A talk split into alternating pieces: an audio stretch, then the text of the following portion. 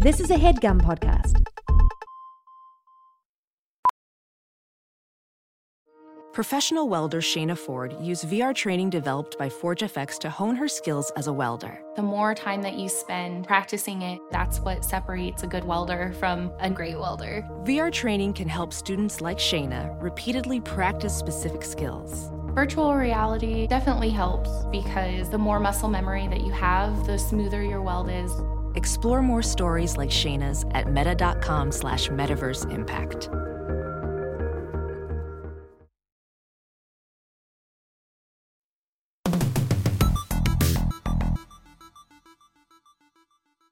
Okay, guys, really exciting here. We're working on the script for Final Fantasy VII Advent Children. And uh, you know, we've gotten some notes back. Um, we're we're we're parsing some things, but generally the headline is that Sephiroth doesn't seem menacing enough. So we're gonna punch Mm. up that section, you know, really uh really get it like why he's one of the most iconic villains of all time. Cause I, you know, when that Right. music kicks in, it's just like we want that audience to be like, fuck yeah, here we go. It's Sephiroth. Oh no. So um so yeah, yeah, no, just, I, I uh, really felt this with the temp animation. Like I was just watching, I was just like, this just isn't having the impact yet. You know? yeah, And so yeah, because I'm- he's I'm- such I'm a with ya. presence in the video game. One hundred percent. Yeah, one of the most iconic villains in all of video games. Absolutely, absolutely. So yeah, uh just if you guys can pitch me some lines to bring out that, you know, that anger, that menace, that uh that threat. Um and and you know, anything is we're we're blue sky in here. I'll put anything up on the board. So uh, why don't you guys kick me a few? Um, okay, I I I got one. Uh, how about kind of like you know just a thing you could say? Yeah. You're mine, Cloud. I'm gonna wrap my legs around your body. Okay. Um Because I'd feel very Yeah, threatened if someone said that to me. yeah, that's Of pretty. uh, course. that's pretty, Pretty aggressive. Yeah. that yes that is threatening but again so this isn't what i wanted to highlight because i was hoping to just guide you guys in the right direction the, the the the real note behind the note is that a lot of these menacing lines are a little sexually charged Oh. so if we could Oh, pull back from that you know I- right. I'll, I'll put it up on the board but you know just like uh let's let's amplify that presence so uh a- again Oh. anything you got anything you got Okay, Right, right. What about can I can I can I throw this one out there real quick? yeah sure absolutely Okay. Can you bear to see the planet suffer, Cloud? Doesn't that make you want to fuck me? Uh okay. Pretty intense. So it uh that is int- it is intense and you know when I think about those those voice actors reading that line I'm I'm really excited It's about that first part. The yeah, are second we part PG again. thirteen? Can we say we- fuck? it's Oh, It- we uh I mean we get beyond one, but I don't know if you could do is it sexually. yeah, What Uh, about blow my back out? that's Okay. good. I'm That's a good alt. I'm I'll put it up on the board, but uh, I'm really looking for stuff that's not. They're, they're they're concerned about the relationship between Sephiroth and Cloud, and I, I- Okay, I- right, And I, okay. yeah, Mhm. I'm not. I'm not like this is the bad guy, you know. So he wants to destroy the planet, but I don't think it needs to involve fucking him. No, I, I'm Mhm. with you. I mean, Yeah. look, we know these guys are going to duel, right? It's the Yes. showdown we've been promised uh, since they're coming back since the end Yeah. of, of Final Fantasy VII. What about something like my sword's longer, but yours is thicker? Uh, Why don't we touch? I I don't know where I could incorporate that line into the fight sequence. I don't want to take a beat and have Sephiroth comparing. You know what? I'm I'll put uh, I'm going to put it on the board so we can move past it. You know, But just any- Sephiroth anything you got. Sephiroth is like he's more than just an antagonist to Cloud, right? He's more than just his relationship to Cloud. There's like a lot. He's a three dimensional character, right? So he should be able to do some, you say some things not to Cloud. Right, sure. Yes. Uh, he has the, you know, obviously the relationship uh, with, um, with the Lifestream with Mother, right? With Mother, Yeah. Like, he's always You have a calling live for stream. Mother. Yeah.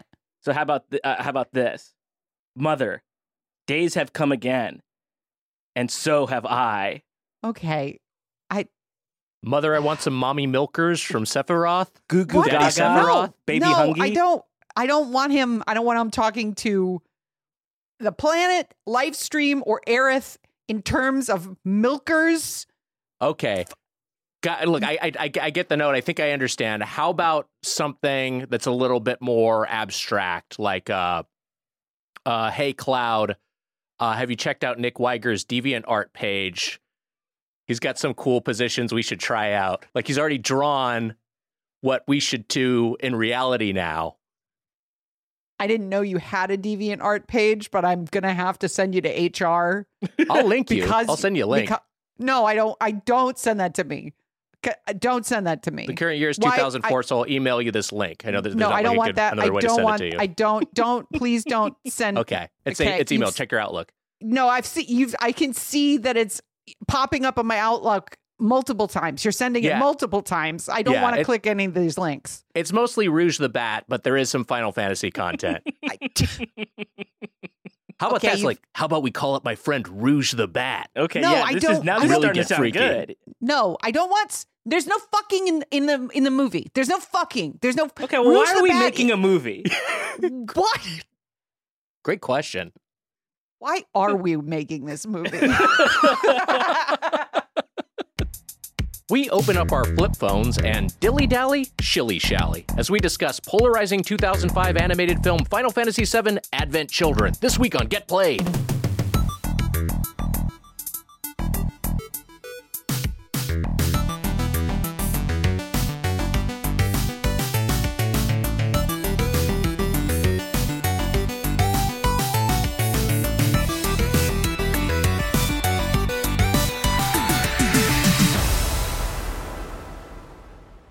Welcome to Get Played, your one stop show for good games, bad games, and every game in between. It's time to Get Played. I'm your host, Heather Ann Campbell, along with my fellow host, Nick Weiger.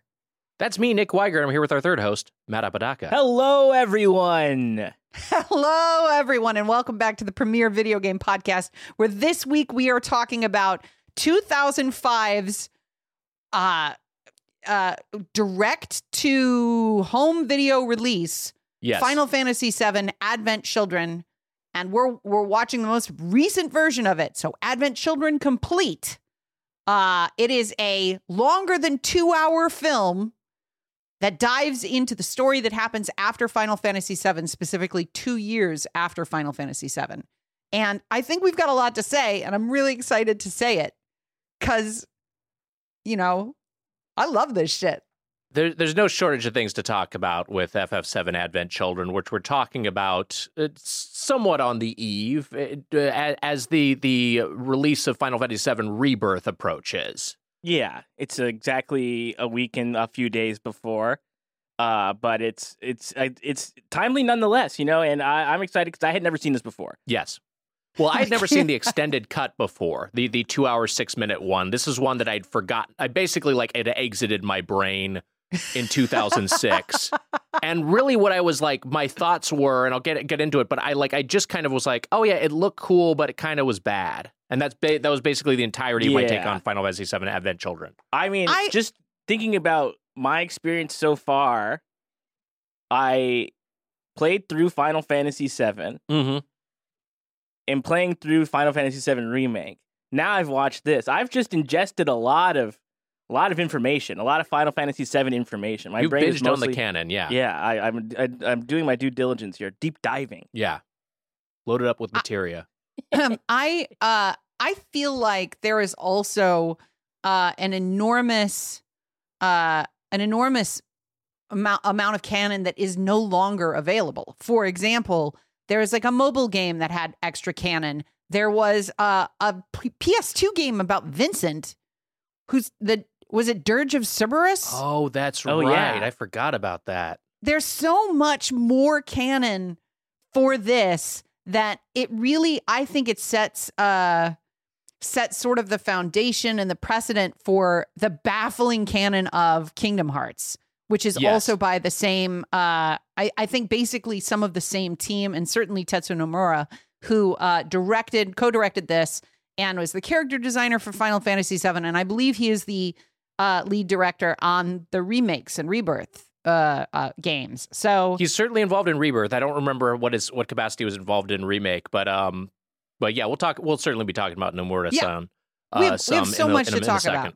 Yeah, but before uh, we do that, uh, first up, I, I do want to remind everyone that this month's We Play, You Play, our full episode de- dedicated to one game at length, will be Baldur's Gate 3. The long awaited BG3 episode is coming next Monday, February 26th. So go ahead and look forward to that. And we will try to, you know, this is a game with a lot of spoilerable content, obviously. So we're going to do our, we haven't recorded this episode yet, but we're going to do our best diligence to try to parcel that off so that if you want to listen to portions of the episode, but you don't want the whole game spoiled because you haven't finished it yet, uh, hopefully you will have some good off ramps there. Uh, so, but anyway, I'm very, very excited to talk to y'all about BG3 in in just a few days from now. Where are you? Where are you at right now in the game? Um, I'm in Act Three. Okay, I just did. Um, I mean, talk, talk. You can talk vaguely. Talk very generally. I just did a quest. Uh-huh. There's a quest that involves two parts, yes, two separate parts. yes. This is kind of the main the main story thrust of the third act. I just did one of them, and Okay. I considered it maybe the most fun I've had in the entire game. Wow. Okay. Okay. Okay. And, I, and I've been, been enjoying the game. Like that's the thing. The game is full of good stuff. There was a thing that I did that I was like, I can't believe this is in a video game. This rock. I think you're on track. Yeah. Uh, to finish for the record. I am playing a little less canonically. I, I, I think. Uh, I so I was going to talk about this on you know in, in our section about what we've been playing. Uh, so if if we can kind of bridge, then I can continue to talk about it. But otherwise, I'm gonna ha- Yeah. I'm not gonna have anything to talk about during that segment. Let's let's let's do that now. Then uh, it's time for the question we always ask. Let's talk about some video games we're playing right now. What are you playing? what am I playing? So I've been playing Baldur's Gate three. Um, Yeah, it's a real relief the Resident Evil I- didn't interject there. yeah. Well, he's not always around. He's kind Yeah, of his know, own but life. just- I was really worried because we had a natural sort of Yeah, it was nice. transition to your thoughts, and I was worried that he was going to derail us completely. It, so it was very it was happen. very nice. It's smooth. Yeah. Um so as I as I sent you guys, I am off the map. Uh I am in an Yeah. area where the map is not rendered and it is looks like a glitch. I I jumped to a place that I think I'm not supposed to jump to because I was like, "Oh, it's okay as long as I have 1 HP, I can bring these guys back." Uh and I kind of like moved the cursor around until I found a small pixelated segment of of area that I could jump to because I was like, you have to be able to get down there. Um, and and now I'm down there, and uh, I I I I'm a I'm concerned that I have to, I'm gonna have to go backwards and re reload from from previously because I'm not sure what I'm doing. Yeah. Um, yeah, if you jumped out of collision, you might might So- have to reload there. so I'm so that's where I am uh physically in the game. Yeah. Um then emotionally I learned something that has really helped me progress. I don't know if I'm in act 2 or if I'm somehow bypassing the act structure of the game because I'm beyond where it says act 2 starts, but I have not yet received the message that Matt told me I'd get that was like you know when you go beyond here you'll you like there's like a like you said there's like a significant like save screen that's like progress beyond here will will make sure you don't have any loose ends to tie up i, c- think is what I you could said ask you. I feel like I could ask if you've ventured past this point because it's not a spoiler point. Like it's not a story thing at all. Have you gone through the mountain pass at all, or did you go? Did you come out from the Underdark? Then I think Yeah, you're. I I'm- think i'm past there i'm on a second map then I or think a you're like you're a fifth Two. map I, I don't know what the fuck i am um what i so here's the little thing that i've learned that really has helped me speed through some of this game i have been entering areas and as i've said people all turn and attack me. And Yeah. they're upset about something i've done earlier that again i never intended to do. Uh, i'm playing truly chaotic neutral where every choice is based on like how the person is talking to me. Um what i've realized and this is going to seem obvious if i enter an area and all the npcs are red as soon as i get there i can just open up on them like i don't have to Right. wait for them to attack me Right. and that has made it obvious to me what areas the NPCs are not previously engaged with my, their anger with me and has also made it so that I'm not dying as much because I'll walk into a thing and then like your initiative rolls and like a hundred and ten fucking people are up at the top of the screen and they're all angry and they're like people. They're they're angry people. Um, so now I can now that I've realized that I'm like, oh, this area is all red. I can sneak in and murk these guys one by one without like having, you know, to fight 25 NPCs at the same time. And that's that's really made it speedier. Um and I wonder how much of the loot that I'm seeing you guys have seen also. Cuz I'm all I'm clearing everybody. Which is yeah, great. I mean, some of the stuff that you will find it, it's interesting because I think there is overlap in terms of how you're playing it, and I know there's there's not like traditional D and D alignments in in fifth edition or in Baldur's Gate three, and I know like it's it's reductive to say good or evil, but just in terms of shorthand, it's like it, I I think sometimes what you will get from killing an NPC, you might get like some item that they have on their person. If you're playing a more virtuous playthrough, you might j- get that same item as like a quest reward. Uh, there's a Ah. lot of things like that, or or you might pickpocket something from somebody that again they they might get just give to you or sell to you later. So I think a lot of the loot is accessible, though there are a few items that you know, notably Minthara, and this is early enough in the game where um, it's Act One, and I think people know this. That's the big char- the, the big NPC that's only available, uh, or at least until recently was only available in one playthrough. Uh, Minthara has some armor uh, on and and some other items uh, on her person that you will get if you defeat them. Uh, but otherwise, if they join your party, it's just her gear. So Oh, I don't Yeah. know who that person is, so I may have executed that person. what this is what well, well where I'm, I'm very excited to talk at length about your particular playthrough but like you're doing things that are very off the off the map in terms of not just literally but also just in terms of how one of these playthroughs normally progresses because you did things kind of out of sequence Is there? Yeah. so Minthara would normally be someone that you would befriend in the goblin camp by turning on the tieflings um in that process but you might have just killed Minthara and then turn on the tieflings anyway Is there like a? Obviously, this is very different, but you know, in like the Telltale games, at the end of like each chapter, yeah it'll like tell you what you did and what percentage yeah and like what percentage. I don't need the percentage. Is there a way that I can see what I've done? Because like I, I definitely remember a lot of stuff, but there's like I'm sure there's like small things that I'm like I don't even remember what I did in that in that instance. I'm sure if What I just about go the- through like my the journal, journal? Yeah, I think you go through the Yeah. quest log. It, Yeah. it's not a the quest log isn't like great. It's not super comprehensive, but there's enough where you can kind of scroll through and it, it will say like if you abandon a quest or if something was on with like you you, Yeah. you finish something in a different way. Like it'll it'll have those details. I do know that. I guess I just did look at this because I just did. I did a quest yesterday, um, where the mission was to save a bunch of people. Yeah. and it completed because they all died. Uh, it was just like okay, like and I was trying my best. Yeah, right. Yeah. uh, but they they just all died, and it's like okay, well like, that quest is over. Um, and then if you, I guess you go if you go to the journals, like no one, there were no survivors.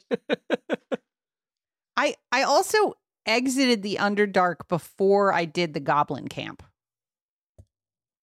Like I yeah, had you're to so go. again, you're just totally out of sequence in terms of what I, I, it's. It's amazing that the game can accommodate this, but Yes. it's you're out of sequence in terms of how people normally progress. you find out in the code it's written that it's a Heather Ann Campbell playthrough.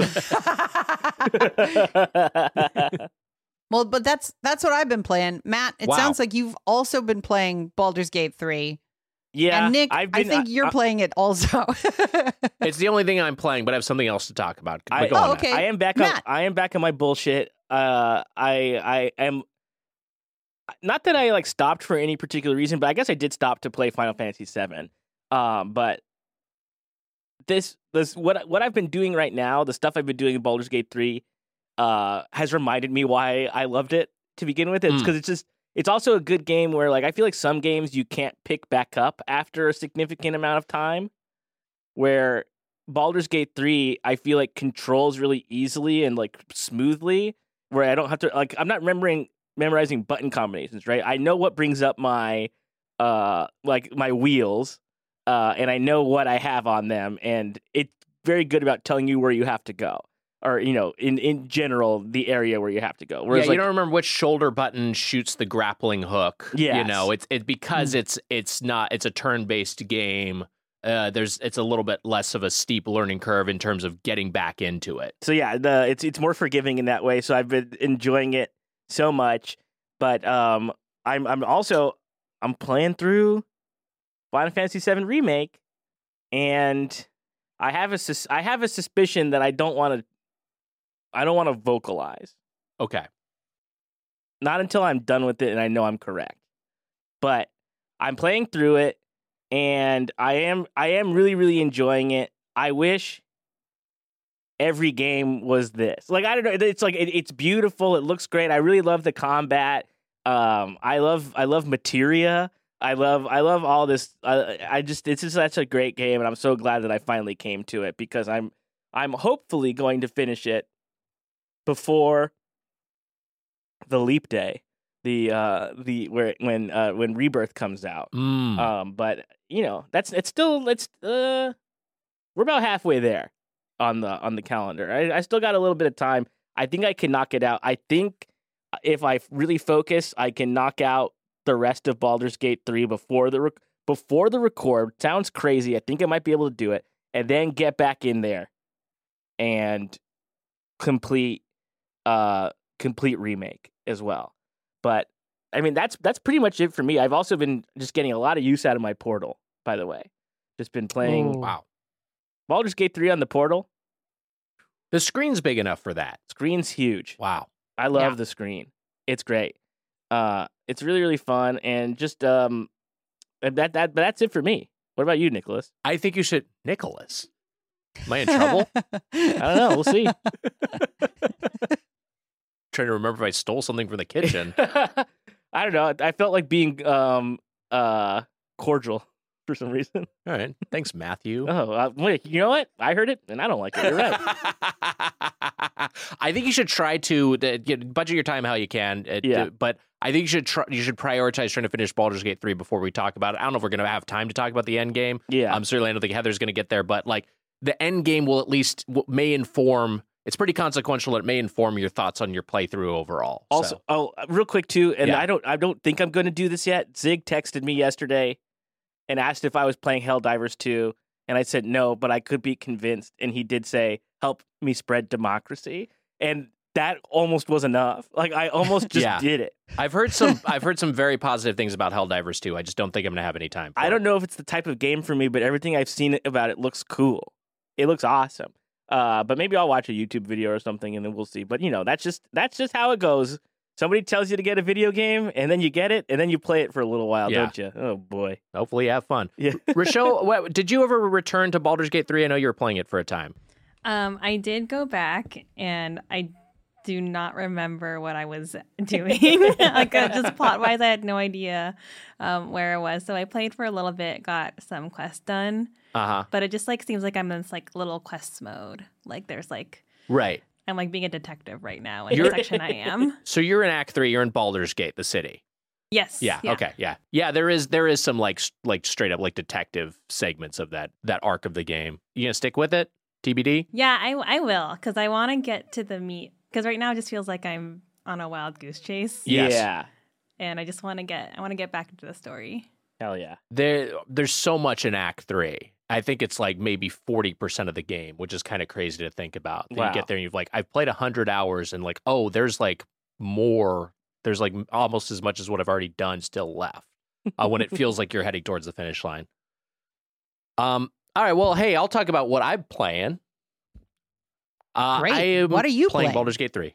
Thanks, Heather. I'm playing Baldur's Gate Three. Go but for it, also, uh, also, I picked up this book. We were talking art books Oh, with our friend A- Ashley Esqueda last week, Mhm. and I picked up this book, NES Endings Compendium. wow. Um, this is, uh, This is by Ray Esteban is the author, and it's published by Press Run. This is a beautiful hardcover book uh, that is available.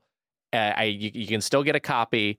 And what it is is it's a catalog of by year, um, and this one covers 1985 through 1989. So it is volume one. Every game that was released for the Nintendo Entertainment System, um, aka the Famicom, in North America and list all the games and shows all of their endings. And so, like Super Mario Brothers he- is here, Yeah. Matt. You you can see this in the studio. Uh, it's like it kind of shows. It gives some context in terms of like what I, what is actually happening here, and then it has screenshots of of what the ending is. And what's amazing about this is a time capsule is just you really get a sense of where video games were at that point in time where some of the endings are and Matt I'll show you the the the ending for this game. I had Gradius that I never finished as a kid. This was a Konami a game that had the Konami code. Um this was a sh- this was a shmup and the ending is you know flies it like a Death Star like like it's like it's like a still of a ship flying towards a Death Star uh, the Death Star exploding and then the words congratulations in all caps and that's all you get That's for so finishing this game. And that was so many games in that era. Heather, I'm sure you you remember this as well. Um, of like, yeah, again, this is another one. This is a uh, this is uh, this is Ikari Warriors, another game I had, and the ending is "You have saved the world. Congratulations, peace has arrived at last." Um, so a lot of them are just are really just text, even for even for games that are well known and well regarded. It's just like there just wasn't a lot of cartridge space or you know, uh, it wasn't a thing that was prioritized in development because the point of a game then was to play it. It wasn't to experience the story.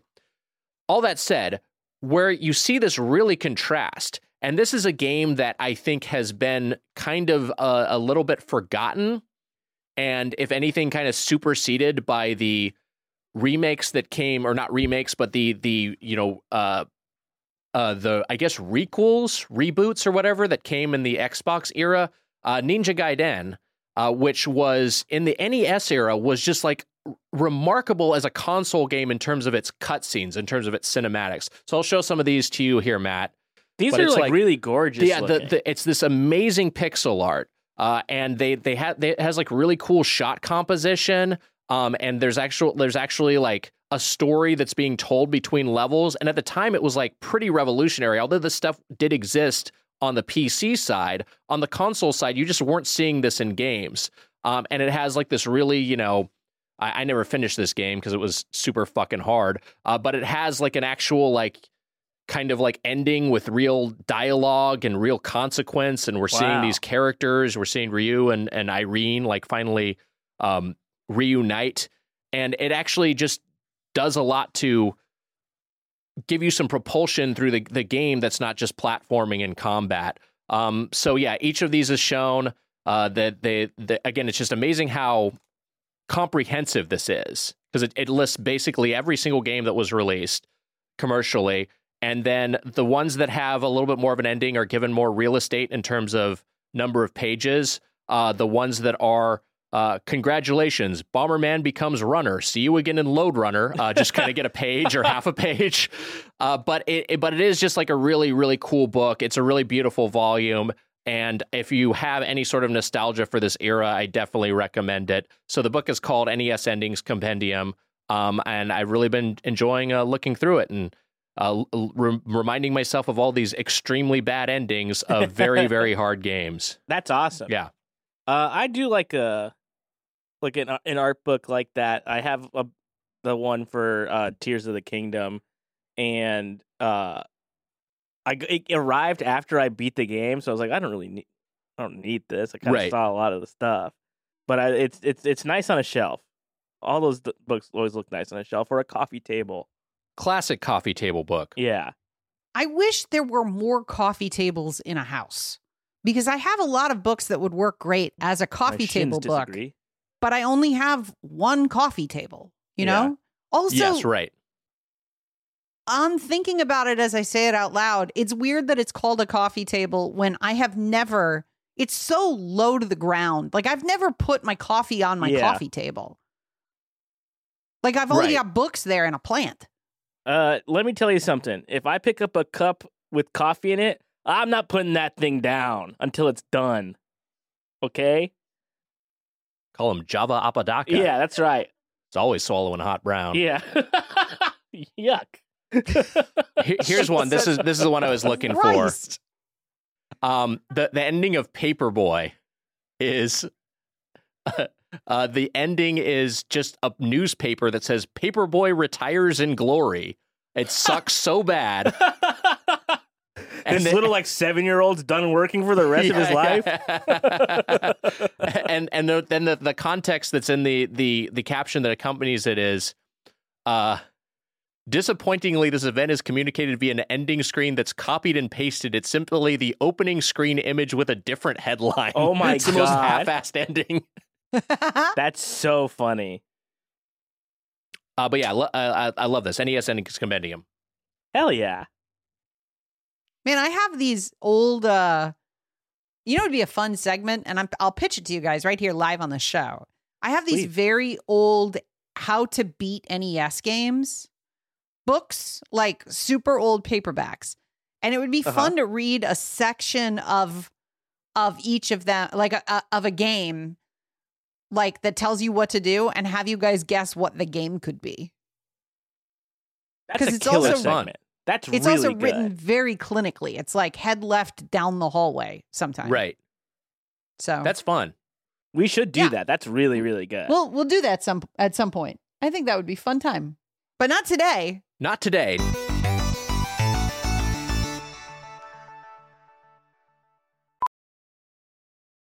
VR training platforms, like the one developed by Fundamental VR and Orbis International, are helping surgeons train over and over before operating on real patients. As you practice each skill, the muscle memory starts to develop. Learn more at meta.com slash metaverse impact.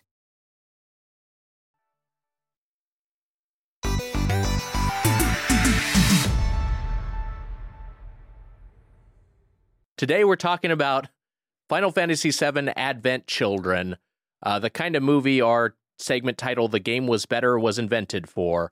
Uh, this this game this movie released on September fourteenth, two thousand five, in Japan, and then I believe came uh, to other territories in two thousand six. Final Fantasy VII Advent Children Complete, which is the version we're talking about, was released in 2009 with an additional 26 minutes of footage, and it was directed by Tetsuya Nomura, who the third most important person at Square Enix, maybe historically, after Sakaguchi and Yuji Yuji Horii. You know, he's he's he's definitely Kingdom Hearts. I think is is what he's most known for, but a huge impact on the Final Fantasy se- franchise.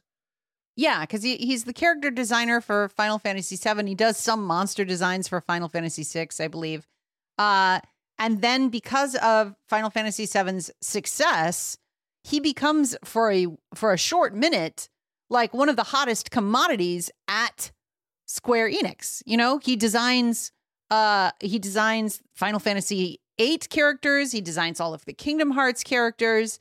Uh he he directs Final Fantasy VII Advent Children. I think he designs Lightning. I'm almost positive that he's designing Final Fantasy 13. Uh I think he also designs 10. Um but yeah, he becomes like one of the the trilogy of voices that you can single out and be like, "Oh, this is a this is a Tetsuya Nomura decision right here."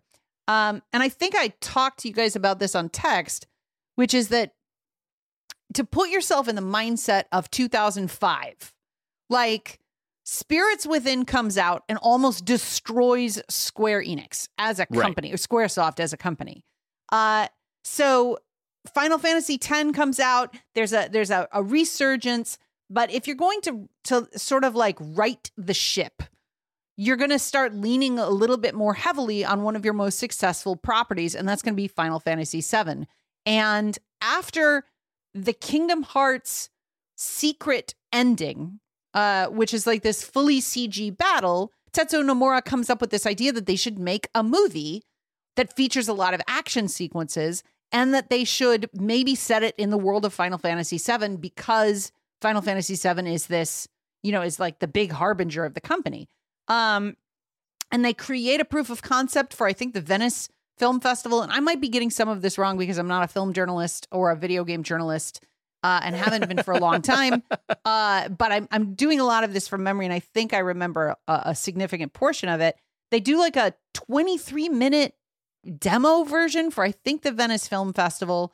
The fan Yes. reaction is so uh, positive that they end up going forward with an entire film, which is going to be 60 minutes long. It ends up being 100 minutes when they release it. Uh, and it is such a success that it pushes PlayStation 3s. Like people are buying PlayStation 3 because of Final Fantasy VII Advent Children.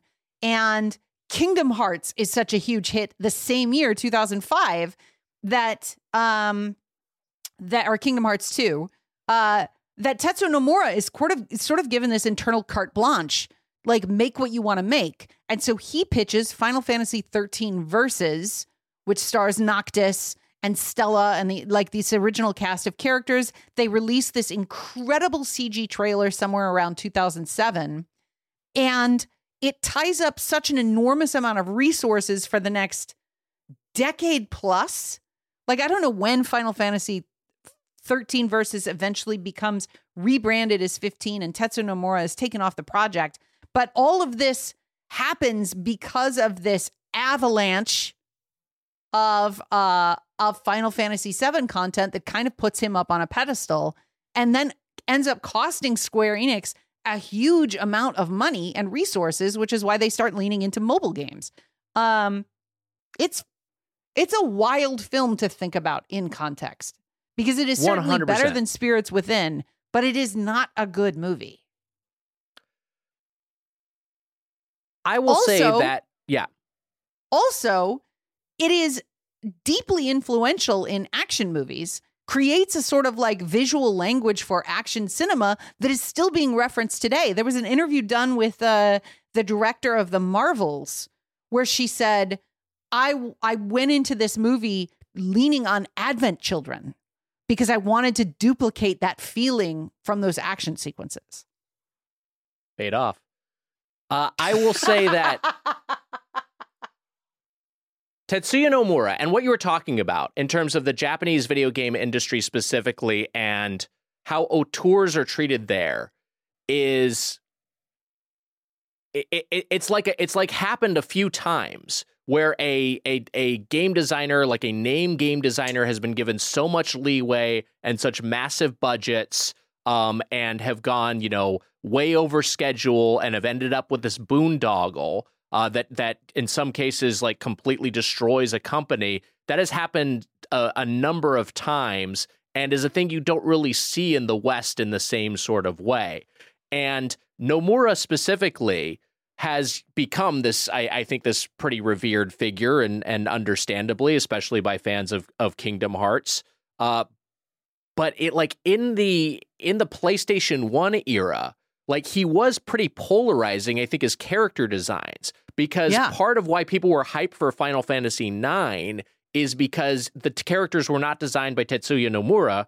They were designed by uh, in the style of Yoshitaka Amano, who was the the character designer for like the first six games, um, and uh, it was actually done by uh, Toshiyuki Itahana and uh, Shuko Murase were the character designers, but they were like specifically Amano style designs, and it was this more fantasy, high fantasy treatment as opposed to sort of the the steampunky cyber, or I'm sorry, uh, specifically cyberpunky slash science fiction direction that they'd gone in with uh, seven and eight and would return to in ten and beyond. And so, yeah, it, it, it, he he does represent like a pivot point for the Final Fantasy franchise and for the fate of the company. And yeah, this movie is a huge part of it. I I yeah, was so hyped for this when it came out. I was so hyped. Like, thi- I was like, this is the movie that I wish that Spirits Within had been because it's got music by Nobuo Uematsu. yes, Like, it's it's got characters that I care about and a setting that is literally Final Fantasy as opposed to like a and and you know you could wrestle with whether or not Spirits Within is a Final Fantasy type place. And there are certainly Final Fantasy type elements but like when I think of Final Fantasy I don't think of the world of Spirits Within. I think about the world of all of these different video games. Um so I went into this so fucking hyped and like I, I know I talked about the Final Fantasy Spirits Within watch as like one of these things that I wanted, but was so fucking poor I could never ever hope to to purchase. Yeah. There is a cell phone featured prominently in this movie. It's a flip phone that basically I think every character uses. And I wanted that flip phone so fucking bad in 2005. Like I was like, this is the coolest, most futuristic looking flip phone I've ever seen. The Panasonic what is it, 900 VI or something like that? IV? I don't know. Um, but uh, even now, sometimes I'll look on eBay and it's like a hundred bucks to get one, and I'm like, it'd be pretty cool to just have it on my desk. You know, just like as if Cloud Yeah. might call me at any time. I keep thinking about going back to a flip phone, and yeah, might as well get the cloud phone from Advent Children, uh, which I think is called Cloud Black. Like that's the style, like that's the that's the colorway of the of the black phone. Uh, it, it's a it does look good. Like I, I do think this is a very was a was a very cool looking movie at the time. Uh, we were certainly weren't seeing there, there were CG animated movies, but we weren't seeing like CG animated movies that were like not explicitly for children really in the West. And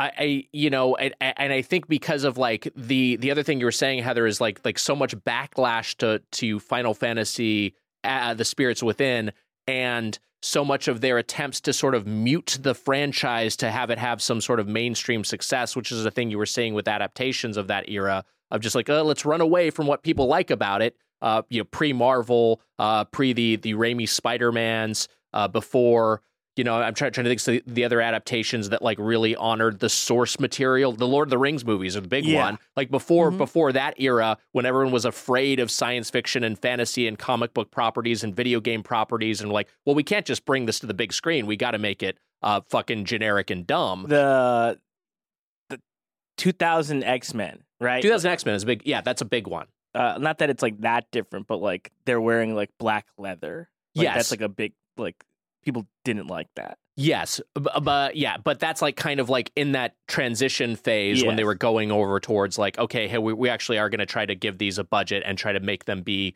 like the the actual IP. So like Final Fantasy Spirits Within, yeah, like like not having Nobuo Uematsu do the score, they have Elliot Goldenthal do the score, who's like just like a journeyman film composer, and it's like. You know, it ha- has some great credits as, as it worked on some great stuff, but it, it's not necessarily a great fit for the IP. And yeah, it just kind of feels like generic sci-fi. And they're going for a a specifically a realistic aesthetic, which is not what they're going for uh, with Advent Children visually. They're they're trying to represent Final Fantasy VII. And to talk a little bit about that visual quality, another thing you have to imagine in fi- in 2005 is that this was the most gorgeous CG you had ever seen. Like it was fu- like Square was doing stuff with CG that I would show my friends while like America's doing Toy Story and shit. And I'd be like, look how real this looks. And everyone would be like, holy fuck. And that was one of the things that happened with Spirits Within.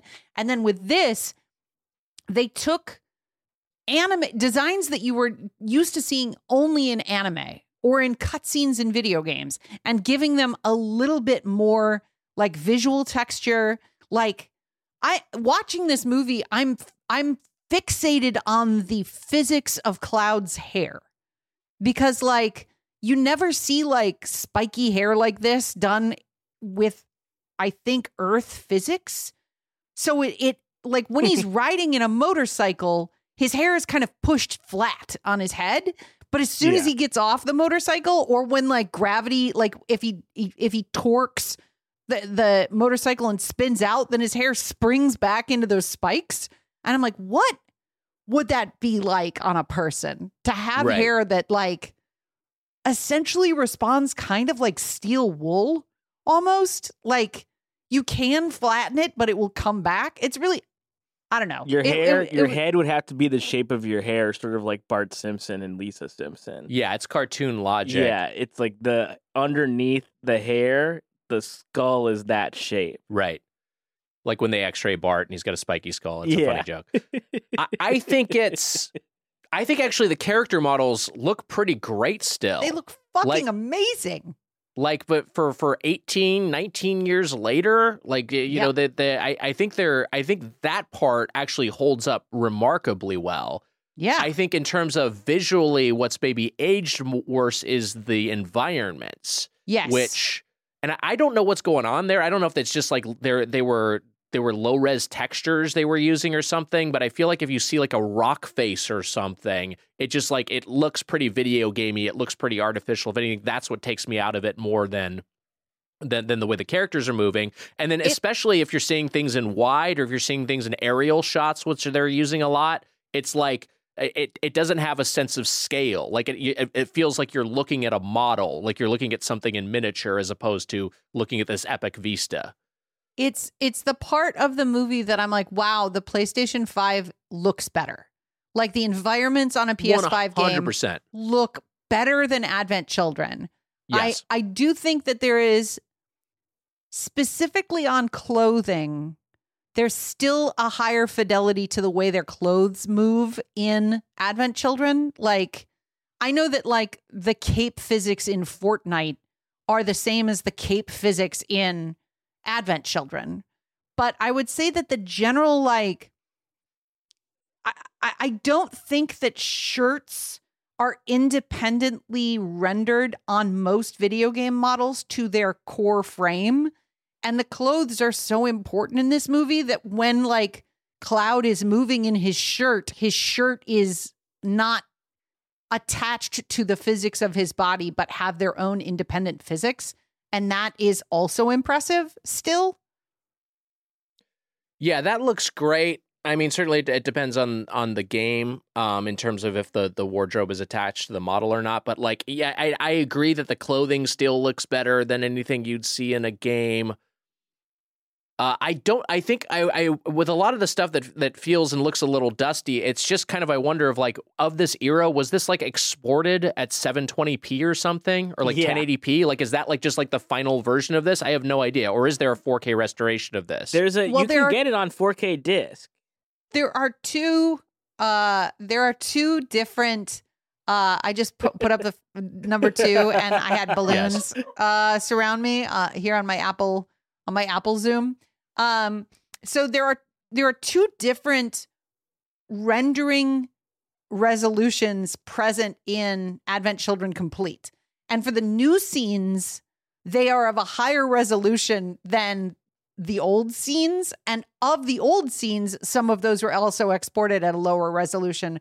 So there are some scenes that have the jagged edges uh, on like a 4k monitor that have they have jagged edges as if they are literally from an old video game. And then some scenes that don't have those jagged edges that are are more recently added to the film in progress. Because I've also heard rumor that the version that's coming out in theaters this month uh, is going to have additional scenes to the one we've just watched, Great. which Yeah, is I now more than movie to be two hours long. Yeah. It's two. Yeah. It's more than two hours long. When it ended, I did say out loud, "That's it, no more." It, it's funny because you say that, Heather, uh, and- and that that's like I, I didn't know I didn't know any of that in terms of the different scenes were rendered at different resolutions, and watching it, you maybe feel it, but you maybe just think it's your connection if you're watching it on streaming, you know. yeah, And so it must be a really strange experience to watch this on Blu-ray and be like, oh wait, no, this is just sort of you know now now now these these models are aliasing because this was like whatever it exported at a, at a different bit rate. I so I purchased this movie on Apple. I like move Apple movies, right? Started it off and it was dubbed, and I was like, what the fuck? I'm so fucking tired of buying a fucking movie through Apple and it only has one language track when you know that it's a dubbed film and there is no other version of it. So I asked for a refund and then bought it on Amazon Prime where you could watch it uh, subtitled. Finished the movie, went out to my garage, and discovered that I own it on Blu-ray. and I was like, when the fuck did I buy this? Advent Children Complete? When why did I buy this? I have no Yeah. memory of purchasing this. Um I, which also I had thought about go ahead, Matt. no, I, I had thought about buying the 4K disc recently, and then we decided to do this, and it was like, oh, it's not going to come in time to watch it. I'll just rent it, and uh, I guess I'm just glad. I'm I'm glad I rented it. I'm glad I rented it. Yeah, I mean, do we need to bury the lead here? This movie sucks, right? It's not- It's like a bad movie. Wait, what? No, it doesn't suck. It's weird. it's It- definitely weird. It's definitely weird, and I also think And it bad. No, Um, it it sucks bad. because it's weird.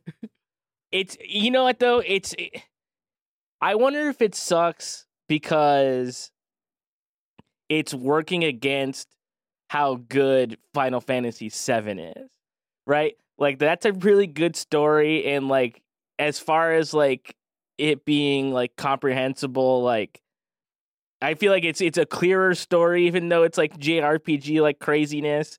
Uh, but this was just like you know it's it it opens with the coda from the end of the game, which shows you 500 years in the future.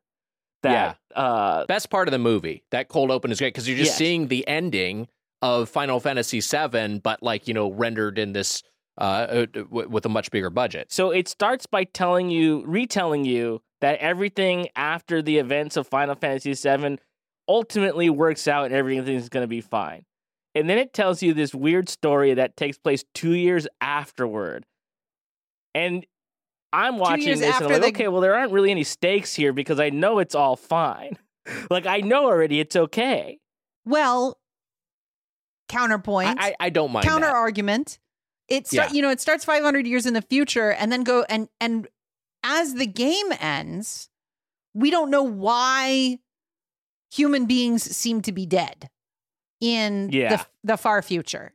And then it cuts back to 2 years after the game and you could feel like, "Oh, this is going to tell me the story of why the planet is empty and Red 13 and his brethren inherit the earth."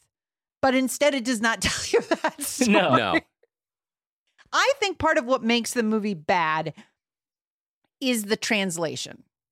I think that Yeah. there is a hokiness to the tran that to the English script that isn't to my ability to translate it from Japanese that isn't present in the uh in the Japanese original. For example, uh a, a perfect for me, a perfect uh like an like a emblematic part of of the film that that describes this change for me is that when Sid throws Cloud into the sky to attack in the Japanese version he just goes! Like he just like you know he he just makes a vocal grunt. In the English script he says giddy up. And that is such a different like that's hugely different. Yeah. like the the thing that is i think most mimetic about this film is dilly dally shilly shally which is like a right. thing a, a thing that these characters keep repeating. And that is the best uh, i guess the best attempt at translating just sort of like this zuru zuru zuru zuru which is just like a sound made by the characters like there's a there's a bunch of moments like that like Cait Sith saying like you're the chips and gravy sucks. Awful. sucks and is And not what Really he's bad. saying Yuffie says at the end something like "Party on, we rock" or something. I was like, "What the heck's what the heck's going on here?" And also, the second time I heard "dilly dally shilly shally," I thought I was having a stroke because I couldn't believe I heard it the first time. Then I heard it a second time and was like, "We gotta, we gotta stop. This is, this is, this is tough." Um, But- I agree with you, Heather. I don't think it's a good localization. Uh, sorry, please finish your point. But I was going to say there are. I, I, it's clear that there's a lot of, like, in 2005 to hear the line, you know, this is I think mother's mimetic legacy. It's so funny Yeah. to me how much mimetic, mimetic blank has become like ingrained in our pop culture consciousness. That Right. in 2005 I was like, what the fuck is he talking about? And now I'm like, oh yeah, mimetic legacy. Okay, yeah, yeah, yeah, yeah. It's like a it's I get it. It's memes. Okay, cool. Mother's mimetic legacy? That's right, Snake.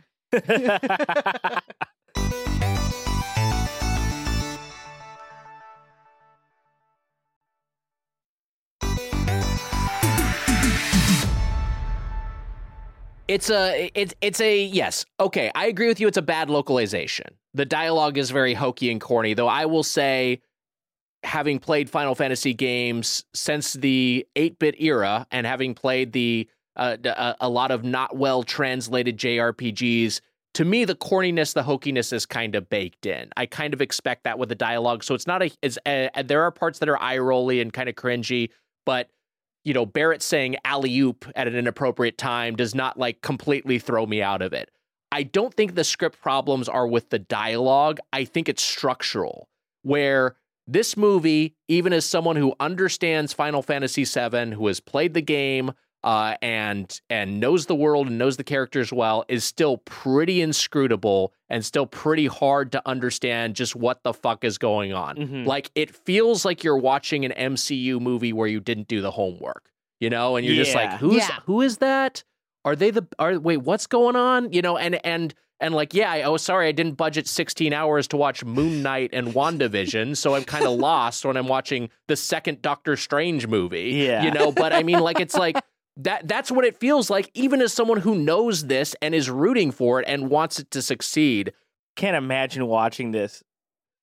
watching this Watching cold. this cold Well- would be so insane. well because there's an end game moment where and heather was talking about sid sid shows up yuffie shows up vincent valentine shows up Cait Barrett, sith yeah. barrett uh red 13 who we've seen in the open they all show up to like help out and it's like like and and there's a question of uh there's a character who asks tifa like who are they just and it's like okay well you're you're the audience surrogate you're asking for context for who this these half dozen people who just showed up in the middle of action sequence are are and tifa just goes like they're the team just like wait okay you clarified nothing what she might as well have been like, "Who cares, you idiot?" I have. I just asking remembered.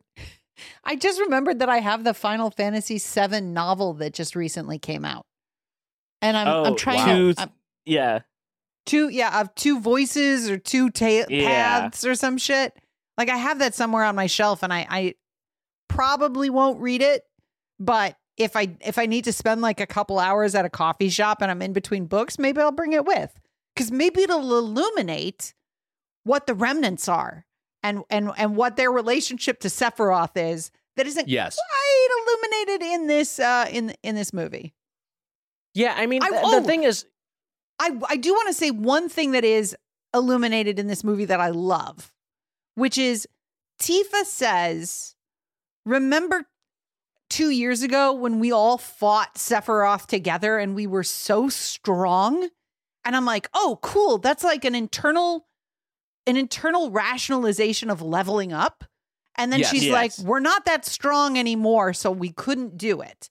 Which to me means if you're not actively involved in battling in the world of Final Fantasy VII, you begin to de-level, which yeah. could explain how I assume the next Final Fantasy VII remake game is going to work because you can't just in, you can't just take every power from the previous game and drop it into the new one because the power creep would be too absurd. They're going to have Yeah. to start you at a at, at a smaller level with a, with a smaller like magic base, etc., in order to make the sense of progression greater. And now I can like headcanon that as oh they took a small break and de-leveled. yeah you got to figure out how to reset the skill tree somehow Star Wars, um, Star Wars Jedi Survivor would argue that you can do that actually. That you can start pretty much with all the powers you had from the previous game, and then actually you're gonna get some new ones. didn't spider-man 2 kind of do that i didn't play it but Yeah, it, it does a similar thing too Yeah, and it seems like uh, from the little bit of Psychonauts 2 that I played, that you kind of start with basically everything you had at the end of Psychonauts as well. Yeah, but, but I think they've got the like games are. I I think they're figuring out with sequels that pe- that people don't want to redo the TDM of the previous game in terms of acquiring everything. So Yeah. they're figuring out how to shortcut that a little bit. But it, yeah, no one solved it, and I, I don't know how they're going to do it in Rebirth. Um, I, I, I there's there's my there's a bit of IMDb trivia which I copy pasted here just because I I think it's very funny to read uh in the context of watching this film. The creators of this film had no prior knowledge of how to make a movie. okay, so actually, you know what? They did a Not really bad, good job. They That's did a like they basically did job. it. Yeah. This Yeah. is like Uh, this is in theory watching somebody's infinite budget student film. Yeah. Yes, yeah, yeah, yeah. Which also is part of why so you you say it's bad. I find that it is too weird to be bad. Like it is Sure. it is fair. so strange and the action sequences are so incredible. Like the the the moves that that the team is doing with the camera in this film, I think are are are, new moves with action sequences in 2005. Looks And I- awesome. And I think that a lot of the like like it, it's it's it's sort of the next beat after the Matrix in terms of like okay, if you can untether the camera from reality and move it anywhere you want during an action sequence and you never have to cut. Like you'll zoom all the way into like Cloud's foot on his motorcycle before you pull all the way out to reveal the wide shot of him jumping off the motorcycle. And then you'll zoom all the way back into him in the air on his face and then whip the camera around to see who it is he's attacking. And I don't think that shit was being done in 2005, whereas now it's everywhere. Like that's literally what we see in Spider Man and all, all of these movies. But in 2005, people were still like, okay, you cut from this guy to that guy, and you cut from that guy to his mm-hmm. gun. And none of those cuts are present in this film, which is part of what makes it weird and, and compelling. No, I, I love that the look. I, I love how a lot of the action sequences work. Like the motorcycle sword fight you were just talking about, that looks awesome. That uh, looks Cloud great. delivering the Omnislash looks really cool. It, it's and and what you were just ta- talking about, which is how the camera never stops moving. Like Yeah. that's part of what's compelling visually about this, and something that's been imitated uh, in live action. And you contrast that with like, yeah, a lot of modern action movies are pre-visualized to hell and they have the same sort of frenetic feel to them, uh, but they also just like kind of seem goopy and inert. No, this one has like it it it has actual visual flair to it. So from that standpoint, yes, it uh, that all works. And the second half of that IMDb tri- trivia thing is uh, uh, because they had no prior knowledge, it was based on their knowledge of in-game movies, and that's what kind of watching this kind of feels like. It's like these are really, really high budget video game cinematics, but what you're missing is the chunks of gameplay that kind of, you know, let you let that all sort of breathe and also kind of uh help center what you're actually doing and and what the goal of this uh, this uh, this exercise is like who's good who's bad what the stakes are like a lot of that is all communicated via gameplay segments that are just absent here. And as such it feels like you know here's a 2 hour YouTube video of all the cinematics from an unreleased Final Fantasy game. Um and and and I think part of that is that that it never like lets you breathe. It's just kind of this unrelenting barrage of action. Can Have you I- guys seen Kingsglaive? No, never watched it no, no. Heather. no. Have I seen King's Kingsglaive? I had never even seen this.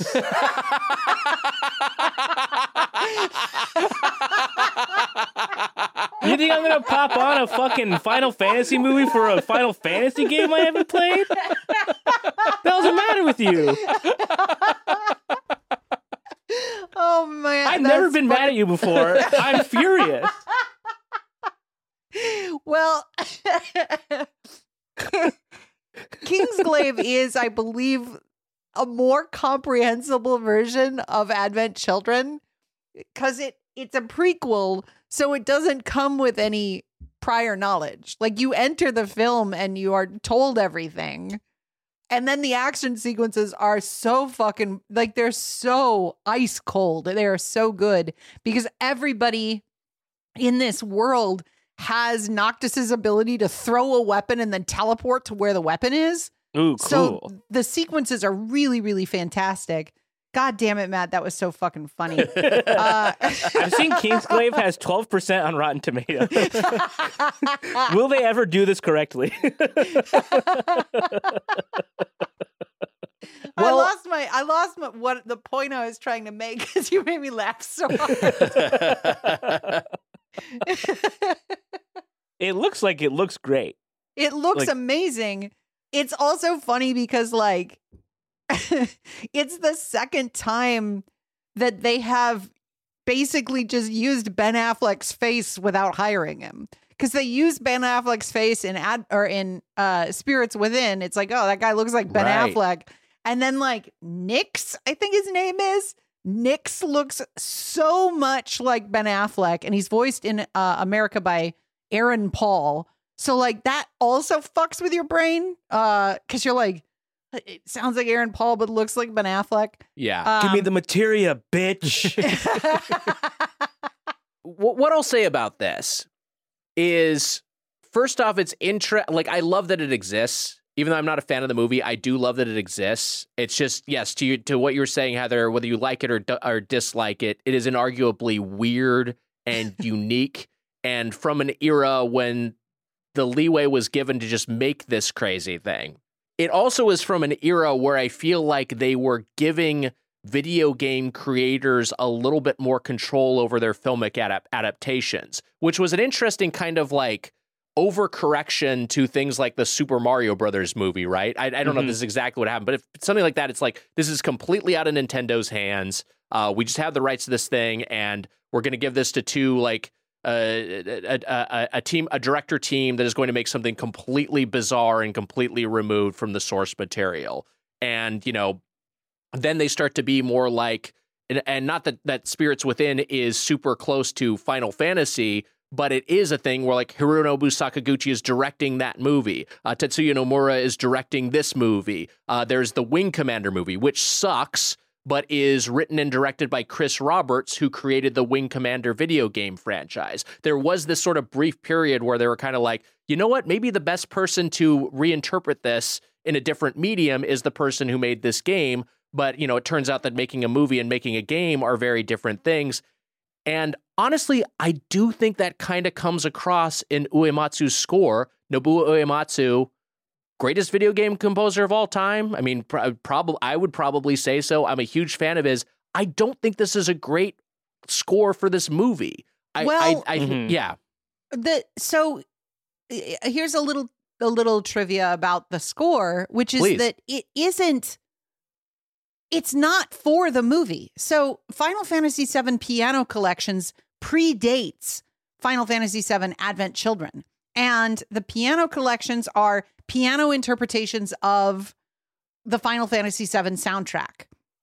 The fight sequence between tifa and punching guy in Aerith's church uses just directly drops in a track from that album, uh, which is the piano version of the Final Fantasy VII battle theme.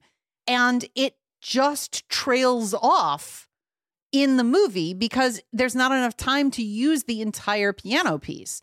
And though the score is composed by Nobuo Uematsu, a lot of these are repurposed songs from other places like uh like the Final Fantasy VII orchestral album or I think one of them might be for the from the Black Mages which is uh uh Nobuo Uematsu's rock band. Um so it's not a score for the movie. It is Final Fantasy VII music often from other places dropped into these sequences and I, that's why I think it doesn't work. Cuz it yeah, I think that make, that yeah. makes a lot of sense. They're they're basically just using his just repurposing his existing mu- music because you can pick out tracks like you know you can be like oh that's Jenova, uh you know that's One Winged Angel, you know like the, those those kind of hit. But yeah, if he wasn't composing any music specifically timed to the uh, action on screen, I mean that's what it feels like. It feels Yeah. like it's just sort of these are just sort of background tracks. Like like the That- whole thing is uses temp scoring. Yeah, the That's- I that's will say that that Sephiroth's Pete One Winged Angel can go anywhere. Of Like- course, yeah. I've said that before on the show. As soon as those notes hit, and it it sounds like, is it Mars? Is that the the one that it borrows from? Um, it Gustav uh, Holst. yeah, it you're you're like, uh oh, oh no, it's this guy. And the iconography of Sephiroth is so strong that it worked like for, for like his his arrival in uh in Smash Brothers is echoes of Final Fantasy VII Advent Children, which is echoes of the game. Like Yeah. in terms of like the the visual positioning of him on screen, like him impaling somebody on his long sword, like That's all cool. of those things. It, they, they look fantastic, and it's also um like he's more iconic than Cloud. I think that like Sephiroth as a character you could like imitate more than you can imitate Cloud. Like I don't know like what's a thing Cloud would say, but I do know that like things that Sephiroth might say, like, you know, tell me your your your greatest thing and let me take it from you. I want to bathe you in Yeah. despair. Like I'll you'd be like, oh, that sounds memory. like yeah, like that. All that shit sounds like Sephiroth, but I don't know what Cloud sounds like. No, that's fair. Um, He's kind of a he's kind of he's kind of a pretty plain protagonist, although his his character design is obviously so striking and so iconic. Yes, yes. Yeah, so that's that's fair. He's playing because you play as Yeah, because he's a player character. Yeah. I mean, that's that's that tends that's that's often the case. Yeah, if He's- uh, if Trump made one winged angel his campaign theme, uh, he'd like win forty six states. oh my god. Can you imagine him walking on stage to that? Chunk, chunk, chunk, chunk, chunk, chunk. Burner, burner, burner, burner. everyone's like, yeah. I wouldn't. I wouldn't vote for him, but I would go to a rally. I'd want to see it. There's a bunch of people like cheering and the- one person dancing. like remember when he came out like as a villain at the Republican National Convention when he got the nomination in Oh, yeah, yeah. 2016 like and, and he was like no that fucking like I should be bathed from light in the back and covered in smoke and appear as a shadow like like he's the Undertaker. yeah, fuck oh man um I I also want to say it is I think it, it sort of speaks to the misplaced priorities of this team in general that one of the things they do for Advent Children Complete is add dirt to faces. Like Sure, it's yeah. one of their like major focuses is like, oh, as as they fight, their faces should get dirty. So if you watch the DVD version, their faces are all clean throughout and they kind of look like action figures. And in this version, it's like, yeah, they, he should have like a cut on his face after this fight. The other thing is, uh, and this is separate as a separate thought. I'm just kind of like looking at my notes. Um, the sound of swords in this game is str- or in this movie is very weird. It's not the sound of swords that we've become accustomed to, the big heavy steel clang of swords. These swords hit each other and sound like very high pitched ringing bells. Like they're Right. so high pitched when they strike one another that it it almost sounds like like somebody hitting pieces of like aluminum like sliding aluminum against itself like they're not they're not they don't sound heavy. Even cloud's sword which is the size of a parked car doesn't hit with like a big you know resonant bass hit. It's like ting ting ting. It's very weird. Um and the last thing i want to add for my notes is that i just wrote cloud is baptizing children exclamation point Because yeah, which the- happens at the end of the plot of this movie Yes. right? Because like the central plot of the movie, well, there's a couple things going on, but one of the main things is there's like a disease that's taking over uh the world. That's f- fallout from the end of the game, basically. Where now there's this disease that you can just get, and the disease geostigma is geostigma yeah, geostigma is it's not an internal disease; it is external, and you have like a gooey thing on you. Yeah. Kind of smudges you up. but it's but it's like the planet fighting back against the scourge of humanity. Yes, Pretty much. I mean, pretty just directly. It's that. Uh, it's it's the COVID nineteen of the of Midgar. Yeah. The planet basically being like, leave it. Honestly, if I got geostigma, I'd be like, you know what? Good. I'm not trying to Yeah, fix this. My lifetime carbon footprint probably I deserve this. yeah. um, I, I I will just say that for that's a great point about the sound design because yes, it does feel uh, just a little tinny and weird, and I guess the the I guess the PlayStation games, also the PS1 games, certainly did not have great sound effects. Like that's not the high No. point from an audio standpoint of the of, of those games. Th- those were all kind of like it, it felt like from an earlier generation. So I But- I don't know, maybe it's byproduct of that. Who knows? But the sound of like Cloud hitting something with his weapon in the original game is like whoosh, like it's still like a like a, a, a sound that you associate with a strike. These, Sure. The sounds in this movie for weapon strikes are just confounding. Like it is such a strange quality. It's I I don't love this movie, but I certainly like it. And it's it, I don't think I would like it if it was more typically um familiar as a film in, in like the structure of it or like any of the choices made. I think I would like it less if it were better because I think there's like a, you know, like a bell curve of Sure. like where this movie falls is really far to the left, so much so that it is interesting. Whereas, like, if it was like the first Resident Evil movie was okay, uh, but I like it less than this because it is a little bit more like a movie. Does that make sense? It makes total sense. Yeah, the Paul Yeah. W. S. Anderson Resident Evil is a lot more coherent as a narrative film. Um, Yeah. but this, but it's not interesting the same way this is. Yeah, I don't like this movie, but I do think there's a place for this movie, like being on mute in the background and just occasionally like looking at like, oh, look at that thing, you know, like it, it does have some stuff that like looks cool, and and again, I'm glad that it exists, but it definitely this watch gave me appreciation for when you see like a really well structured action movie like Top Gun Maverick, and they've got effectively a PowerPoint presentation where they're like, here is the mission. We are the good guys. These are the bad guys. These are the parameters that define success and failure. If we do these things in sequence, we win the movie. So that when you're watching that in the third act, you understand exactly what's going on. And this movie could not be more the complete opposite of that. Where characters are like, they begin by calling a character that you know their brother.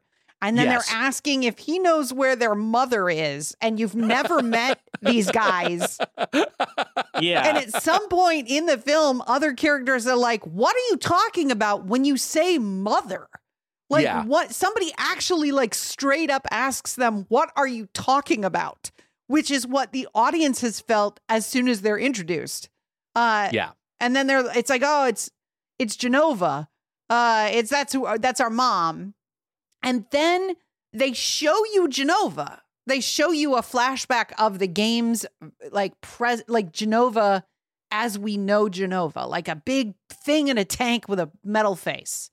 And when then later they find Jenova, it is not that. It is in a box that's like a cigar box, and we never see inside that box. Like, it's, they don't even have like a consistent, like, this is the thing. We're looking for that thing. We No. found the thing. Uh oh. Instead, it's like, we're looking for the thing. Turns out the thing has been being held by a guy next to us this entire time. It is much smaller now and it's in a box. And this guy who has seen these characters jump off buildings and fly through doorways and shit thinks that the best way to destroy the thing that the bad guys are looking for is by tossing it off the side of a building. Which, by the way, the craziest thing that Cloud does in this film, like in terms of movement, is implied in that sequence because he is it Bahamut that he's fighting? Is it like Shin Bahamut or some shit? Right? He's fighting Yeah, the summon. some- yeah. Big summon. He fights the summon, wins that battle. Simultaneously, Rufus across town across town throws Jenova's remnant off the side of a building and then is hit off the side of the building by the bad guy who that or, or jumps, I don't remember. And then Kadaj, the bad guy, jumps off with him. So we have established Cloud is on top of a skyscraper scaffolding across town. Then you cut to him on his motorcycle. Then you cut to him racing across town. So Cloud gets down from a from a from a skyscraper onto his motorcycle, starts the motorcycle and drives across town before either of those characters can hit the ground. So he is moving faster than the speed of gravity in this moment. And it is the it is theoretically the craziest thing he does in the entire film. Yeah.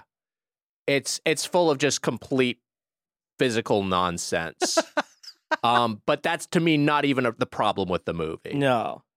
Uh, but also like I mean, we talked about the action sequence, like the sequences.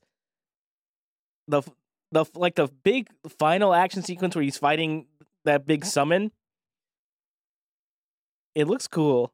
It looks cool. It, it's so long. it's so long. It's like I could not believe it was still going on. Like it was it it felt it felt too long and also like I don't know, the the spirits within also had this problem where like and I know that like there's not a lot of color in the world of Final Fantasy 7. This movie's very gray. And I was sort of like I don't Yeah. there's not a lot for me to look at here like in terms of like I, Cloud the characters stand out because everything else is kind of, you know, dystopian and and whatnot. But I was sort of like kind of bored looking at it. I, I think that's part of why the environments don't look as great because they just look like you're just looking at, at mounds of earth or you're just looking at piles of rubble. It's all Yeah. very gray and brown. Um, it's all very, you know, PC corridor shooter uh, of the late 90s, early 2000s, that sort of palette. And like, yeah, it's. It, I, I, yeah, they're they're probably I- I- these aren't these aren't these games aren't boring to look at. So and, and the environments aren't all Right. boring. So yeah, they probably could have done some more to to jazz that up a little bit. But I don't know. On balance, a, a fascinating thing to revisit on the eve of the release of the next entry in the Final Fantasy VII franchise. yeah, I think it's I- good. I think it's good because watching it again lowered my expectations for the game. Like- Like I, I had. There's now room for me to be impressed. Whereas Yeah, before, I was yeah. coming into part two pretty high, like at a high level of expectation, and now I'm like, oh right, it's these these guys made this also, so there's a Yeah. possibility I'll be frustrated. Final Fantasy VII could also be this. like it's it's a lot of things. It could be really great, but it could also be Advent Children, and it isn't, and isn't that something? Rochelle, where are you on Final Fantasy? Are you, are you a fan of the franchise? I've never played Final Fantasy before. Wow, have you seen any of the Final Fantasy movies? No. Oh, so you're just it's just completely foreign to you. Completely played Play 4, and the only thing I know about Final Fantasy is through my boyfriend playing Kingdom Hearts all the right, time. right. So you like, but you know characters like Cloud and Sephiroth at least. Yeah. or- Okay, got Yeah. it. That's is that Um, pretty much where your knowledge ends? That's where it ends. I, I, I know what they look like. yeah. I have a general idea of who's who, but that's about it. We should have made you watch this movie. Clockwork Orange style. Hey, Rochelle quit. it's not even that bad. Like if Yeah. you were forced to watch it, you'd sort of be like, "This sucks," but it's fine. Like I, I it's not like it's like the worst movie I've ever No. seen. Uh, it is. It is better than it. seems. it sounds insane to say this too. Like it's better than Spirits Within, but that's such a low bar to clear. I think it could be better than Spirits Within with a single moment that Vincent does. Uh, so Vincent is a vampire from Final Fantasy VII, and he's very, very melodramatic. He's not like vampire-ish in this in this movie, but he's he's vampire adjacent.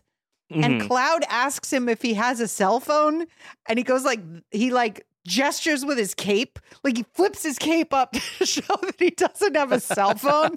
Yeah. you see one on my fucking belt, bitch. No, that rocks. Yeah, it's fucking like that's how a vampire would be like. I don't carry a fucking cell phone. And Yeah.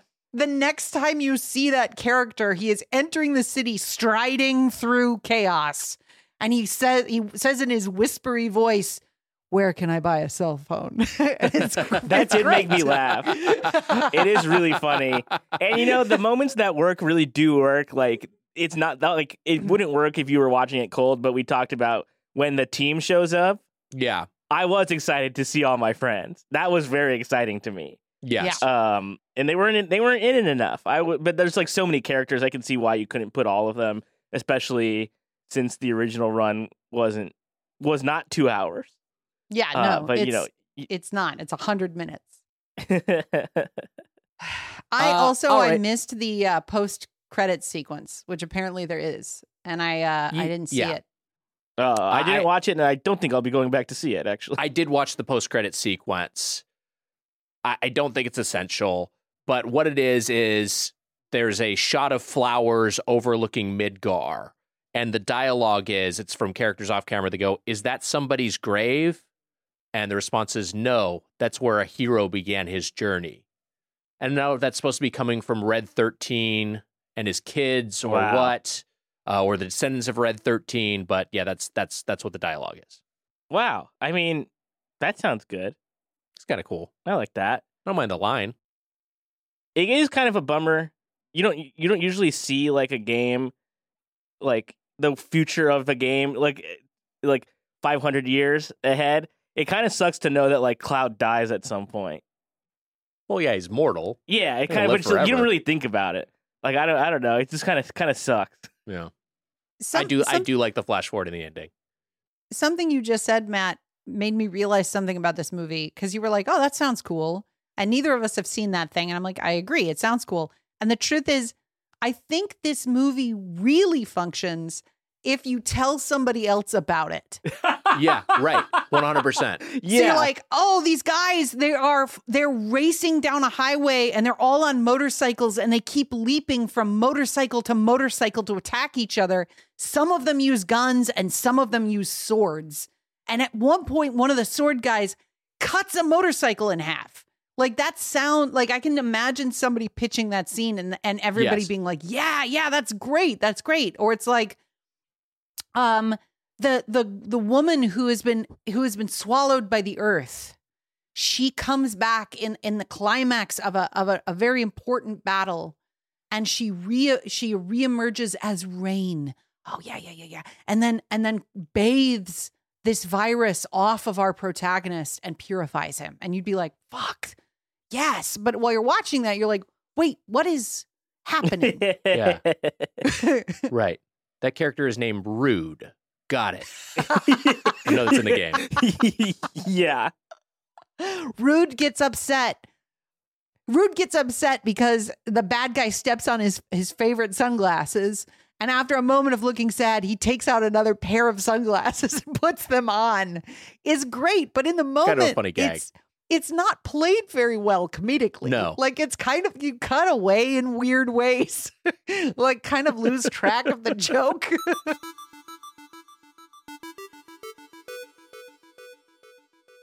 All right. This episode releases on the U.S. holiday President's Day. yes, Yes. My favorite holiday. Yeah, we celebrate our favorite war criminals and sex pests. My favorite slave oldest owners. men on earth. Yeah.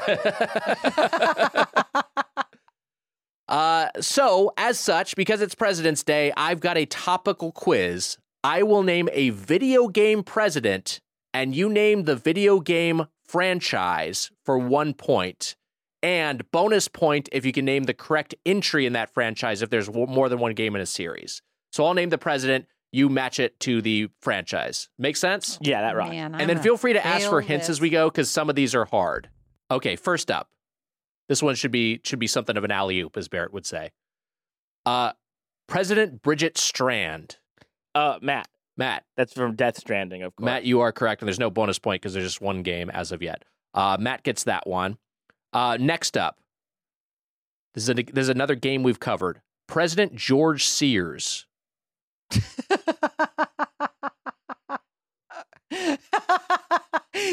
so far, these names have sounded like that Ken Griffey baseball roster. Yeah. Like, Sleeve Bridget McDaniel, Todd Bonitas, Gosh. What's President? George Sears. President George, Sears, you, you know this one. Sears. Uh, uh, This is a big sure. franchise. We've covered two games of the franchise. We've Uh, covered two games in We've the franchise. two games in the franchise. George Sears. Yeah. Uh, like Sears. He hasn't- Roebuck. It is spelled exactly like Sears Roebuck. Uh, he has an alias. Oh, is it um is it Metal Gear? Matt, it is Metal Gear. You get a point. Do you want to guess which Metal Gear franchise George Sears is was- most known for? Uh Metal Gear Solid 2 Sons of Liberty. That's right. Yes. He is AKA Solidus Snake. Yes. Uh, you fight the president as the final boss of Metal Gear Solid 2. Fucking know this Kojima's both of them. masterpiece. You fight and Like- kill him. Video, Don't game, video games rock. All right, next one. This is this is not a franchise we've covered on the show. This is a major video game franchise. I think you've played this game, Heather. Matt, I'm not sure if you've played this game, um, but I'm not sure if you've played this game, Heather. I, I, I- so so that might that may not be helpful guidance. Uh, the president's name is President John Henry Eden. Oh, Uh, Heather. Heather. Is it like Time Crisis? No, it's not Time Crisis. Hmm. It's a bigger franchise than that, and it is a it is a Western developer. um, I'm gonna take a wild swing. Yeah, Is it Splinter Cell? It's not Splinter Cell. Okay, I was thinking of Eden because of the Eden Corporation from the um from Captain Laserhawk. No, I get I get your logic, and it is sound, but no, this is the president. This is the AI president. The reveal in Fallout Three. oh. Fallout Three is the game. Ah. All right, next up, President G. Wait. Uh, uh, uh, Heather. Yes, House of the Dead? It's not House of the Dead. God damn it. I Is G it? is a character in that in that game though. Yeah, no, this is a this is a. I'll, and to be clear, this is the world president. The The world president, of the world. the president of the world uh, goes by the letter G.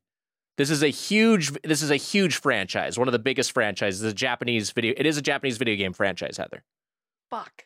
feel free to Oh. ask. Feel free to ask if you have, if you want to direct any hints. Can- yeah, can we get a? Uh, but I see. I you want like a specific hint? Like well, yeah. If you want to ask like what kind of game it is or something, or who the developer is or whatever, we can, I can try to steer Wh- you a little bit. what kind of what kind of game is It's a, it? there's a fighting game franchise. oh, is it? Is it Street Fighter? Is there a president in It Street is, Fighter? it is Street Fighter. Either of you want to guess the franchise entry for a bonus point? Uh, I'd like to guess the franchise entry. yeah, Six. It's not six. Oh well. Is it four? It's five. Wow. President G is a presence in Final and Street Fighter Five, which I think is the two of you have played the least, which is probably explains why it Yeah. maybe exited your brain. All right, next one. We have covered multiple games. Oh, we well, we all like Street Fighter Six. Yeah, it was great. No, yeah, but, but I think Yeah, five great. is Yeah, the one that's a five little bit the dark horse. Yeah. Uh, and but it did include President G, uh, who looks like Link, a buff Lincoln, and is six foot seven. Okay, maybe Street Fighter Five is good. All right, this one we have covered this franchise extensively. This is a huge video game franchise. And the president in this is the president of the United Federation. The unnamed president of the United Federation. We've covered this franchise. We've covered, I believe, three games that include this character, at least two. I don't fucking know these these. I don't know these. I'm shocked you don't know the name, uh, the, uh, uh, who the president of the United Federation is. For me just saying it, I think you'd get it instantly. United I- Federation. Like part of me wants to guess Gundam because it's, but it, we haven't covered any Gundam stuff. This is a Japanese. Uh, uh, this is a Japanese franchise. Um, Japanese developed franchise for the most part. Um, this is a a huge franchise, and this is a franchise that is known for sometimes taking its story a little too weirdly seriously, in a way that's that's a little bit cringe, a little bit embarrassing. Uh, Heather, Yes, Devil May Cry. not Devil May Cry. It's a it's a mascot game. Oh, shit! Can I ring in again? Yeah, take another crack at it. Sonic the Hedgehog. It is Sonic the Hedgehog. Can you guess one of three Sonic advent Sonic games where Sonic the Hedgehog, uh, Sonic the Hedgehog president is in, is involved? Sonic Adventure 2. You are correct. It is Sonic Adventure Two. Uh, want to guess the other ones? Anyone? No, no. I mean, he's got to be an 06. He is in 06. is he in Shadow? He is in Shadow. Yeah, he's, he's in all wow, three games. We've done, we have done a lot of Sonic. Uh, one of the Sonic games, what, uh, Shadow the Hedgehog, the ending of Shadow the Hedgehog, the president says, This planet was once safe from tyranny annihil- and annihilation by you two heroes. Now mankind must protect the peace at all costs. We must stand united to defend our world against these invaders. it's from fucking Sonic the Hedgehog. What are we doing? God. Okay, uh, Matt, Matt has three, Heather has two. Next up, President Ronnie. President Ronnie. Matt is having an asthma attack. Uh, oh man. Um Matt, you may be too young for this game. This was an arcade brawler that was ported to home consoles in the 80s. Oh shit! a beat 'em up game. uh, Heather. Got a really dumb title. Go go for it, Heather. Oh no. Oh man, there, there goes my guess. I don't know. I was gonna guess Double Dragon. Uh, it's not Double Dragon, but it's very close to Double Dragon. It's that, exactly that kind of game. it's God not damn it. Streets of Rage. It's not Streets of Rage. No, It's Final no, Fight. this is dumber than Streets of Rage. It's not Final Fight. Ah, no, the game we're looking for is Bad Dudes. this is a really funny. Bad Dudes. Game. Bad Dudes rocks. Uh, the the start of the beginning of Bad Dudes is President Ronnie has been kidnapped by the ninjas. Are you a bad enough dude to rescue Ronnie? So that's how the game starts. And then at the end, the the credit, the uh, reward you get for finishing this game is President Ronnie. I'll show this to you. Uh, I, I, I'll show this to you here in a second, Matt. Hey, dudes! thanks for rescuing me. Let's go for a burger. Ha ha ha ha. Is it supposed to be like Ronald Reagan? one probably. hundred percent supposed to be Ronald Reagan. Um, speaking of which, no one gets a point there. Speaking of which, President Ronald Reagan is in which video game Oh. franchise? Um, in Call of Duty, um, in Call in Call of Duty, You're correct. It is Call of Duty. Do you know which Call of Duty? Um, I don't remember how they titled this one. Um, because it's not Modern Warfare. It's not. No, it's not a Modern Warfare. Um, it's it's Call of Duty, and it's a year, and I can't pull the year because I don't know anything about world history, and I thought Ronald Reagan was made up. I didn't even know he was real. It's not a year. Uh, Heather, do you want to take a guess at the s- that the Oh, very dumb wait, subtitle? No, I got it. Matt's got it. Uh, Call of Duty Cold War, right? No, I'll give it to you. It's Black Ops Cold War Black is the Ops full Cold soul ti- the full title. All right, I'll That give is you a a point there. mouthful. Yeah. All right, you've got five. Uh, Heather's got two. Um, a few more here. you play as Hinckley in one of the Mini games. He's the hero. Uh, there's a lot of presidents in video games, but there aren't very many first ladies, although in one of them, you can play as First Lady Eleanor Roosevelt. First Lady Eleanor Roosevelt. Is it playable in what game? This is a this is a 4X strategy franchise. This is a grand strategy game. oh my god. Um, One of the biggest of the of them. They're very well known. it's like Settlers of Catan or some shit. not Settlers of Catan. This is this is a this is a game. This is a a, a designed for uh for PC. and it's like um, it's like an XCOM. Yeah, I mean thing? it's grander. It's grander than that. It's not. It's just tactical. It's it's a little bit more. Um, this is like a a you know explore, expand, uh, conquest sort of game. Is it Civilization? It is Civilization. Is Sid Meier's Civilization? Uh, do you want to guess which civilization Eleanor Roosevelt is a playable leader? Take a guess. Could it be Civ Six? Not Civ Six. No, I figured not. That's the most recent one. Heather, want to guess? No, I have no idea. It was Civilization 2. Wow. Oh, They had uh, male and female leaders for each civilization, and for America, they picked a first lady because that was the option. Uh, okay, next one. Another real, real historical figure. President Bill Clinton. This is a game we've covered. We've covered it, and he's in it. Pre- With this game we've covered and a game we've covered pretty recently. no, I don't know these. Uh, Heather was not here for this episode. Oh, great. So, so I'm a double disadvantage. What? You expect me to listen to the the show when I'm not on it? I absolutely don't. And yet I'm Uh, cursed. um. The, uh. Gosh, I can't even remember what we did last month. Who we President- play. You play. President Bill Clinton is an unlockable character in NBA Jam. Oh. oh, wow. Yeah. Do you remember when they were doing that? They put like Clinton in an NBA Jam, and then he was in Ready to Rumble bro- boxing. There was like a period where they were just like, "Ah, it's fun. Let's let's throw Clinton in there. Pass That's me fun." the ball, MJ. Yeah. He's a he's a fun guy. Yeah. Um, all right, last Oh, no. one. I ran out of blue dresses. Give me that basketball. Jesus. Last one. uh, Matt's gonna win this, but we'll, we'll do one more for completion's sake. You you maybe won't recognize the president's name, but I think the game is known as a big president game. President Michael Wilson. Ugh. I don't know. Has there ever been a President no. Michael? Um, let's see. Too silly of a name, I think. Was there a my? is that- I'm having trouble thinking of scrolling Mike. through presidential first names. Mike Pence is the closest we got. Mike Pence, Michael Dukakis was a runner up. Yeah, I don't know. Uh, is it Resident Evil 4? Not Resident Evil 4. No. Good guess. President game. I don't know. I The just game don't you know. maybe the game you maybe know by reputation, although it was not a huge seller. Uh, it is, I think, a pretty a pretty memed game. The game is called Metal Wolf Chaos. Rochelle, roll the video. Oh.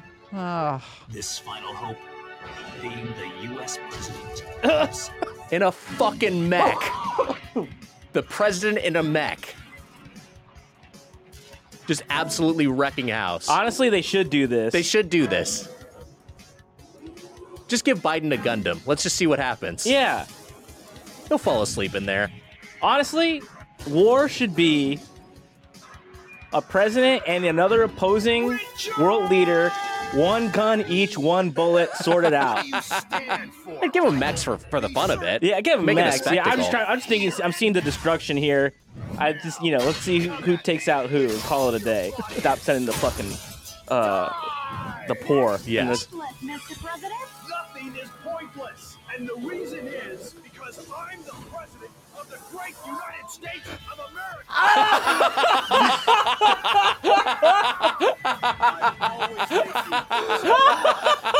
All right. All right, we're good. wow. Actually, never mind. Max all the way. We, Oh, we should cover that at some point. my head is. My head hurts. We should Uh, that's just- absolutely cover it. It's supposed to Yeah. be amazingly fun. Uh, that's this week's Get Played. Our producer is Rochelle Chen, yard underscore underscore sard. Going to give Rochelle a follow. Our music is by Ben Prunty, benpruntymusic.com. Our art is by Duck Brigade Design, duckbrigade.com. And also, check out our Patreon show, Get Anime'd. Matt, what are we watching this week? We're watching episode seven of Pluto on Netflix, and boy, oh boy, things are heating up. Wouldn't you say, Heather? I I would say that uh heating up like a like a pot of water on the lowest temperature. uh, but we do have fun talking about it, and you can listen along along with our entire pre-headgum back catalog of Get Played episodes. That's only at patreon.com slash get played. And uh, hmm, what happened to us this week? I don't know. We didn't get played, did we? We um, we got freaking geostigma'd. Not going to wash off. Oh God, covered in geostigma. You guys are that's not geostigma. The thing that you're covered in, it's not geostigma. God.